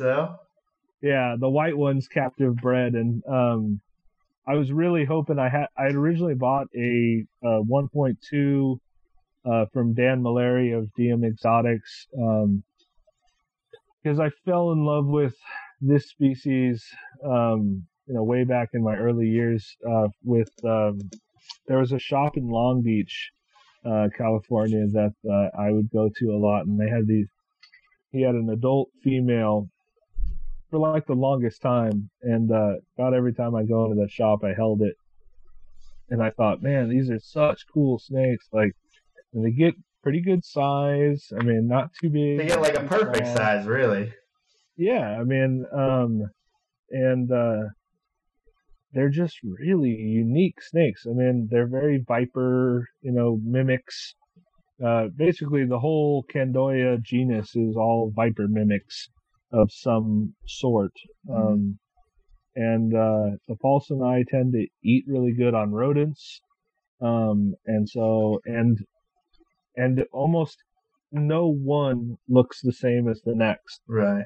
Um, even when you get a red animal, for instance, you could have two red animals and you'll have a red animal with like red saddles and then you'll have another red animal with like, he'll have the same red saddles, but then the, the outlines of the saddles are black and I mean, um, or a different shade of red or an orange or something. I mean, I, I've pretty much never seen two Paulsoni that look the same Mhm. and they're not morphs. They're just, you know, they're Polygenic a very, fuck. yeah, they're very a varied, you know, um, species as far as their, you know, outward appearance. And so, um, yeah, so I bought the original trio of wild caught, um, San Isabella Island.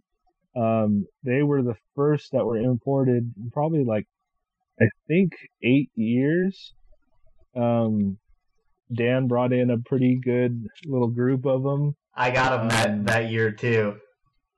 Oh, did you? Yeah, yeah. I think what was that like Yeah. two or three years ago? Something like that yeah. And uh and i moved and something happened i don't know what the heck happened but my mail died.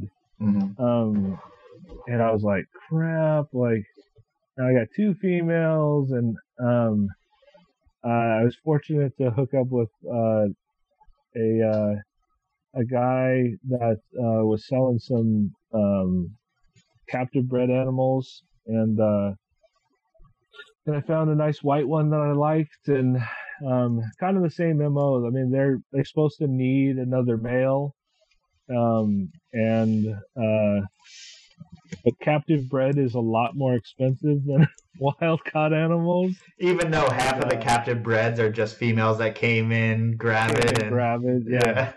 Um, no, these are actually true, genuine captive bred animals, um, and uh, or the male is anyway, and uh, um, and so uh, anyway, I picked him up, and and yeah, so far he's he's been working out for me. Mm-hmm. Um, it's it's crazy the size difference in them. Oh, Uh, yeah. You know, my male lives in a freaking uh, hatchling tub. like uh, he eats hopper mice. Like I Mhm. mean, like and the females eat small rats. Like, um, yeah, it's it's very weird to see. Um, but uh, I've got plenty of pictures of them locking up. Um, Well, I mean, Yeah. don't worry. Their gestation period is just around nine to eleven months. You know, So yeah, you got a little waiting. boas are- boas in general are very long. Most Argentine boa or like Argentine boas and and longtail boas and stuff. It's about the same. It's Really? Yeah, it's um um I think it's um I want to say it's uh a hundred and hundred and forty five days or Wow. something from ovulation to birth. Um about five months or so. yeah, like five or six months. I mean, Did you do that in your head? In my head, man. Um, but you never, you hardly ever catch a boa ovulating, so it's like it's a total shot in the dark. And what I seem to experience is uh, a lot of my boas don't have pre-lay sheds. Um, so I'm totally guessing. Like when I have boa litters, I'm like, uh, a lot of people are lucky they have a, a shed, and then they're like, okay, well, it's 145 days from this day, and and then you know they can map it out. And for whatever reason, most of the boas that I produce, I don't ever have a shed, and, I'm like, uh, okay, well, uh, so let's just say she ovulated this day. We're looking at, I mean, most of my boa litters are produced in uh, July or August, so like last two weeks of July, first two weeks of August is pretty average for all the boas I've produced. So, and then I kind of just tell people, you know, get back in touch with me back, you know, and then, but, uh, yeah, yeah, they're, they're just weird species. I mean, but yeah, the Paulsoni are really neat. I, uh, I definitely hope to get more. Um, Mhm. they're, they're really unique, uh, kind of the same thing, like the same interest I have with bull snakes. It's like, you know, that kind of, that interesting mimicry, you know, they're just not, yeah. They're not your typical snake that you see on a regular basis, though. Mhm. Yeah, mine Yeah. had like a. It had a stub tail. It had a bite out of the back and shit, and it was just like oh yeah, it was rough. they're hardy ass snakes, though. I mean, you know, uh, I thought I w- they were going to be a little more sensitive um, with their care and stuff, and I, I mean, coconut husk and a bowl of water, and Mhm. you know, ninety degree heat, hot spot, and they do great. I mean, You know what's funny? I kept mine at like an 86 degree hot spot so it shows you that fuck it. I mean, they live whatever, but but mine mine actually ended up getting like an abscess in her mouth and then ended up dying. So Oh. they just have That's really good. slow metabolisms. I don't know if we knew how really slow, treat it. really slow. I mean, I had, well, I've got, so I've got females that is, you know, you that came in the same, you know, group that you did, like.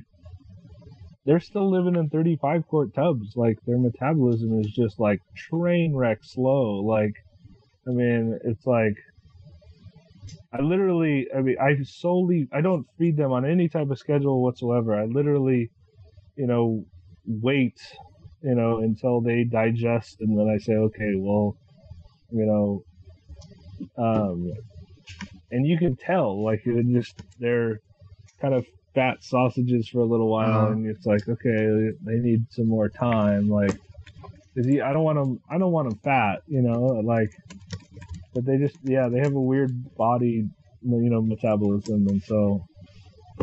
But blood pythons are kind of the same way. It's like they have a stupid slow metabolism, and they're they just kind of take a longer time to grow. I mean, hmm um, but that's fine. I mean, they're they're already breeding, obviously, so I Yeah. mean, they don't have to be adult or you know six feet or whatever, but and then to breed, um, I think. I mean, I know another mine was- was. I mean, honestly, what was it? Three to four feet. What? Yeah, It's, a- it's fucking tiny. that's all mine are right now. Yeah, They're like a fat corn snake. I mean, right. I, I've been thinking about getting like Aspera or Viper boas, another Candoia. You've been thinking go- cool. about getting I'll send I'll send you some if I have have a litter. No, we I'll I'll want get you, I'll get you baby. back. We want albino olives. Actually, we can't afford albino olives, but we want. well, if you're offering, I can't either. That's why I bought a head on mine. Well, we have a female, so we need a male. So, but I don't want to deal That's with. That's our uh, only situation where we have a female That- and we need well, a male. water python Almost too. everything else, we have males and I guess we can, you know, we'll get a male a male water python. We'll breed water pythons, and we can do swapsies No, yeah. water python for olives. Yeah, I don't I don't have water pythons. What's uh should. what type what type of waters do you have? Um, the Australians, I don't have. They're not like specific Fogg Dam or anything like that, but um, produced by I forget the guy's name up in Rochester, New York. But um, dude, they're fun. I don't know. Mine's Oh. chill. Most I guess aren't, but mine's alright. I just like outlook. I've heard I've heard the the fuscus from uh Indo are really wild and crazy and the ones from Australia tend to be a little more mellow and easier to deal with. I mean I mean there's two there's two different subspecies from Australia, but I think we only have one here in the States. There's the ones from Australia and the ones from Indo Mm. here in the States. Um, That's like but what I really want are Dunn's pythons. Yeah. You're like, I want an olive. I just want to look a little bit more jacked up and have a fat face and stuff. And I, uh, it's just not had by most, I guess. yeah, But there's a guy for that, and he's in Washington, and you know him, and you Yeah. figure it out. yeah, and I could just call him and say, hey, I'm sending you money. Uh, I'm sending you my paycheck. Uh, send me, send me more. yeah, I mean, it's yeah, he, it's funny how we just like things that we don't have yet. So it's like we have all the other liasis and olives are amazing, but all of a sudden now that there's only like a few Dunn's pythons left, you know, we need Dunn's. Sorry, I just, actually, you know, I'm googling them right now because. It's like a mix between a Papuan and an olive, But I feel like you could get that pattern in something else. like a Macklot's. Yeah, but yeah, a Dunn's python is just kind of a Macklot's python. In yeah. fact, for a long period of time, they uh, they were mistakenly the same. They were mistakenly the same thing, and then they thought they were subspecies, and then they realized that they're a total separate, you know, species of python. Um, but uh, those weren't in the states for a long time. Um, I got fascinated with them kind of right when I also got fascinated with all the other Liasis stuff. And um, I was really upset that there was no Dunn's in the country. Um, and uh, just in the last, what, two years, um, yeah, Nick and uh, um, uh, KJ. Ryan Young, Ryan Young, um, brought in uh, a few um, Dunn's pythons. They got their hands on some. From Crazy how things appear once people want them. Yeah, yeah, they're uh, well, Nick's tenacious in the species that he wants, and so you know, uh, I mean, uh, he'll get them, uh, and he got them. I mean, um, I uh, I've actually, as far as you know, things in other countries that I desperately want is uh, I really want um, there's a two different species subspecies of boa constrictor that are not here in the states that I just absolutely would love. Um, uh, one are the clouded boas, uh, and they're kind of like kind of like the baby Argentine boas, but they keep that kind of weird smoky gray color all through their life. Um, Is that a subspecies of boa constrictor? Yeah, they're boa constrictor nebulosa, um, uh, or That's their cool common name. name is the clouded boas. Um, and uh, they're a really, really neat looking species. Um, we don't have them in the states anymore. Um, the few that were here have gotten old and died off, and um, uh, and then another one is the St. Lucius boa, uh, and I'm totally gonna mind blank on their species name. Uh, yep, out there. Um, well, we looked at the clouded boa. It looks like an ugly BCI wait. from a from an idiot's perspective. So I'm they're sorry. so cool. They're so cool. Uh, they don't get very they don't get very big. Um, Uh-huh. Uh, they're very similar to like a long-tailed boa or a Costa Rican boa. They're they're gonna be like you know like four or five feet. You know like like a ball python basically sized boa Mhm. constrictor. Um, and uh, and I don't know. There's just something different. it. Maybe it's just because there's none in the U.S. that I yeah, yeah. more fascinated by it than uh um and then the other one is the St. Lucius boa that like I said I can't Oh wait, reason, I just it's- looked it up, but I'm gonna fuck up the name. Uh, Araf, Arapa, Aras, mm, Ara- Orpheus. Orpheus. Orophius Whoa! I told you I was gonna fuck it Oh. up. Yeah. boa constrictor Orophius I yeah think I think Longicauda is my favorite name because um, they named it that because it has a longer dick. So they call them longtail pythons, but Longicauda means long dick in Okay. Yeah. our fake Latin language. That's awesome. Yeah it's uh it means long long penis um Well, those came in. Those are kind of funny because I actually have um, I have some that originated uh, from animals that were came into the country before they were a species, um, and I have their uh, lineage broken down. That I'm at. I think my animals are the fifth generation um, of line breeding this um, this group.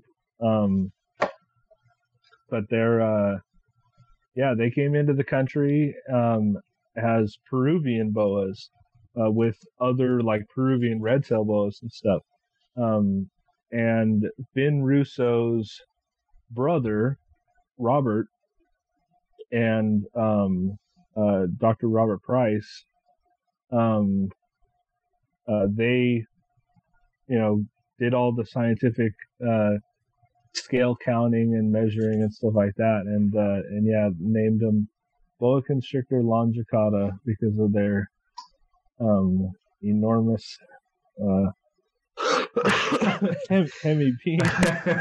Um, and uh, they're a neat species. Uh, I've kept them now for I got my first ones in uh, 2009 and uh, I've been keeping them ever since. Uh, produced some back in 2016, um, and hopefully going to produce some more this year. They're neat. They don't get very big. You can keep them in CB70 tubs. Like they're they're they're fun. I mean, they're a boa without the giant boa. You know. yeah, see, I didn't know that they were any smaller than like uh, a regular boa or BCI or something like that.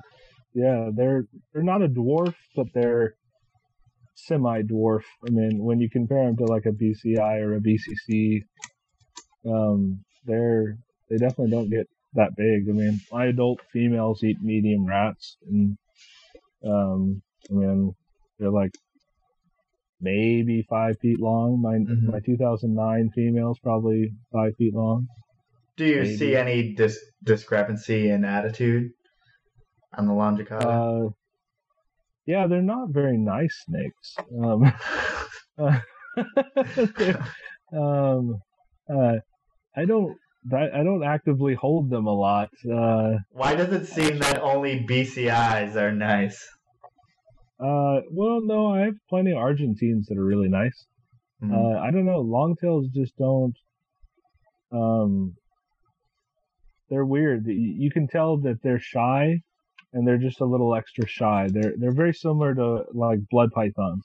They're not mean or aggressive snakes. They're shy snakes, and they don't tolerate you know incorrect holding well. You know, I mean, you can't swing them around like a corn snake and just go, oh yeah, you know. I mean, um, like uh, they they don't tolerate that as where you know you know other you know like BCIs or they're kind of just like oh yeah whatever like um I mean most of them are pretty mellow in that regard um but yeah longtails don't they don't really want interaction with you. They just kind of Mhm. um but I mean I hold them. I mean um but yeah you can you can tell they're shy and they just you know a lot of fast movement and, and stuff like that. They just they're not going to put up with that kind of stuff. I mean hmm but that being said, I mean, if you work with them enough, they're going to be tame and handleable. I mean,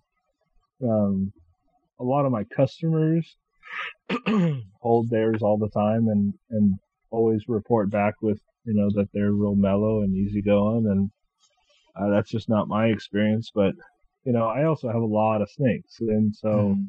you know, I don't get the amount of time that a lot of other people do to handle them. And, uh, you know, uh, most of the animals, even adults, you know, their entire life, they've basically been moved from one cage to the next so I could clean that cage and move back. And that's about all the interaction they have with me, other than when I go in there to give them water or Take a know, picture. Uh, I'll take a picture of them or offer them a food uh, item, you know. So, um, you know, I'm pretty fortunate, really, when you think about it, that there's a lot of, pretty much all my adults are pretty mellow when you consider that I'm not spending that much time with them. I mean, uh, some things, you know, I spend, a, I mean, I- obviously I hold things here and there and, uh, um, especially animals that I'm going to use for education. You know, I, I go in and really like push them to their limits and stuff. Um, so I don't have a bad reaction when I have a little kid holding it or something. But, Mhm. um, but yeah, I mean, all things considered, I mean, you know, with, with pretty minimal handling, most stuff tames down pretty well. I mean, at least with most of the species that I work with. So, Mhm. I mean, I think the only carpet python, adult carpet pythons that would bite me in my collection are my jungles. Yeah. And man, that's that's about it. All my other coastals are mellow. My Bredls are mellow. Man, yeah. I mean, even my even my boas and stuff. I mean, they're Mostly talk. They're mostly talk and, and that's it. They'll hiss at you and stuff, and Yeah.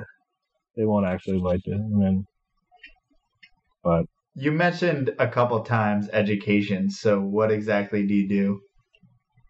um, so I do classrooms and uh, um, I done I did a music video once. Uh, wait, wait, wait, wait. Yeah, you're gonna have to go into mo- more detail about that. so a uh, LA band from Australia.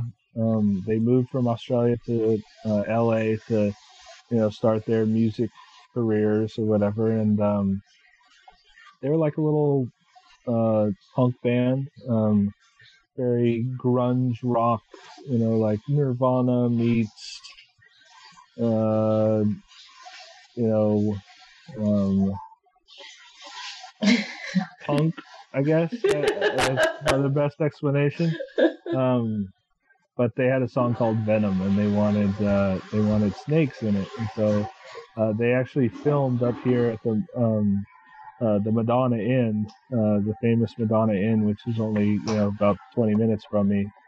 Um, and I went down there, met them in their hotel room, and they filmed in the hotel room. Um, Pretty high budget uh, music video.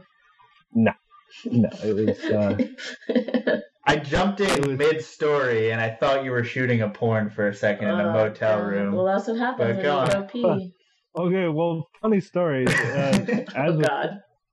as we're you know and uh, basically I was just you know I was whatever you know wherever she wanted the or they wanted the snakes. Uh, the lead singer was a female, um, and uh, you know she was basically holding the snakes or they were crawling around on the couch next to her. Um, um, uh, or up over the top of the couch type of deal. Um, and I was just basically moving the snakes so they were in the shot and, or whatever shots they were doing.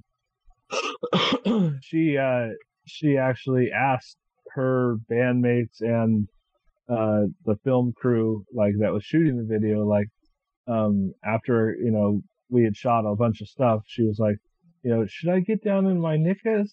And, and, uh, and I thought, please God, don't. Because uh, my wife is going to watch this and then she's going to know that I was standing right next to you in your underpants. Like, I'm like, no, no, no, please, please don't do that. Like, uh, I didn't say any of that. Unfortunately, the band said it for me. They were like, "No, I think we're good. We got a good, like, good shots." And I was like, "Yes." Uh, like, like uh, but um, no, they were really cool. Um, uh, it was kind of funny that uh, you know I brought a carpet python with me, and they're from Australia, and uh, and I was like, "Yeah, you, you can find these in your backyard," you know, like um, but uh, no, they were really cool about it, and it was a really interesting video. It was cool. Um, it was fun to do. Um, it only took me a couple hours of my time, and um, it was fun. But uh, overall, most of the time I do classrooms uh, of all ages. Um, uh, I do my kid, both my kids' classrooms for free every year. Um, so it's it's uh, it's a lot of fun. I like to do a lot of education if I can. Um, I'll do birthday parties and stuff like that. Um, I'm But, trying to uh, get him into that, but he's not interested in it. it's so much fun. Like we bring, we usually bring like a bearded dragon, a box turtle, um, a corn snake, a bull snake, and a carpet python. Is kind of our usual go-tos, and um, and listening to little kids, like I, I always like ask questions and have the kids answer, and and then I, you know, if they get it right, cool, and I'll expand on that note. Or if they get it wrong, you know, I'll correct them and and we'll work that direction. And but uh, man, it's fascinating the way kids' minds work. It's like I always ask, like, you know, what what do you think a turtle's shell is made out of? And like, oh, dude, like kids will be like, oh, they're made out of rocks, and like you carved it out of wood. like, I don't know. It's like sometimes it's like it's so much fun to to listen to a, a kid's you know imagination of how you know some of these things work and stuff. It's it's a lot of fun. And then sometimes they totally surprise you. And like uh, me, me and two of my buddies were doing. Uh, we went. They actually were up for Carpet Fest, and I had a show uh, classroom presentation that morning before Carpet Fest that night.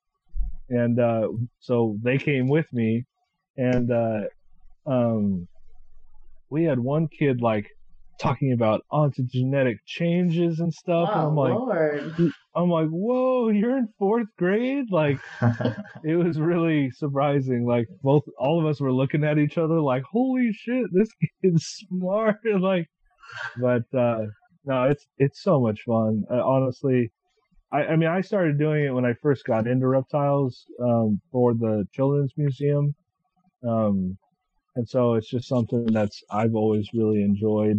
Um, you know, reptiles are well, like you know, I grew up afraid of snakes, and if I had had someone like myself come to my classroom when I was a kid, you know, uh, maybe I wouldn't have been afraid of snakes. And then, and, um, you know, I mean, to me, that's like, I mean, reptiles are, you know, so misunderstood that it's like if if more and more people can can share that passion with with others, it's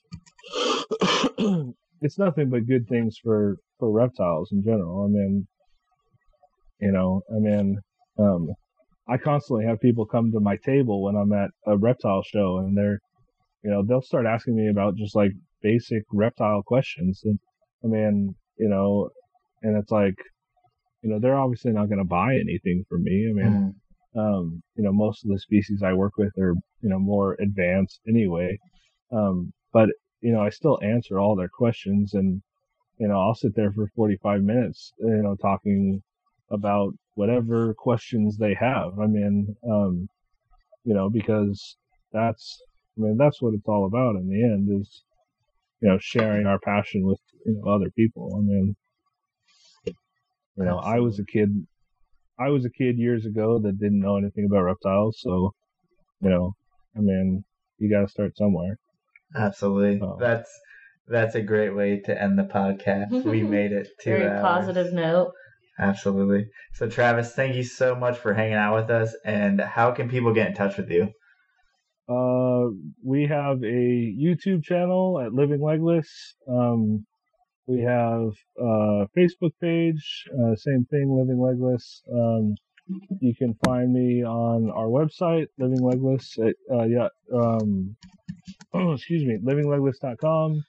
Um, yeah, we uh, we're Instagram. Um, yeah, there's there's a lot of ways to to check out our stuff and um, we're pretty active on all social media and even our website's updated pretty regularly. Oh yeah. Um, so yeah. and um, so what do you have to say? Oh, we didn't talk about it earlier in the What? beginning. We didn't plug Southeast Carpet Fest. Oh snap! We forgot. Um, Southeast Carpet Fest, May 4th and 5th. It's at Ryan Sullivan of Ivory Connections house land area. This Uh, land area. Yeah. Um, in Elmo, Texas. If you want more details about that, you can hit me up. You can hit Ryan up. You can hit up uh, Evan. Evan and all that good stuff. Otherwise, PortCityPythons.com. You're listening to us, whatever, whatever. You know where to find us. Travis, can you hang out for a second? Yeah, absolutely. All right, cool. I don't know if you want to. There's a bunch of people on YouTube if you want to show off some snakes if you have time. Yeah, absolutely. All right, cool. Yeah, What everybody I'll- want to see? I mean, Yeah, yeah. I'm gonna turn off the. I'll just edit it out on the download, and then we'll just do. I want to see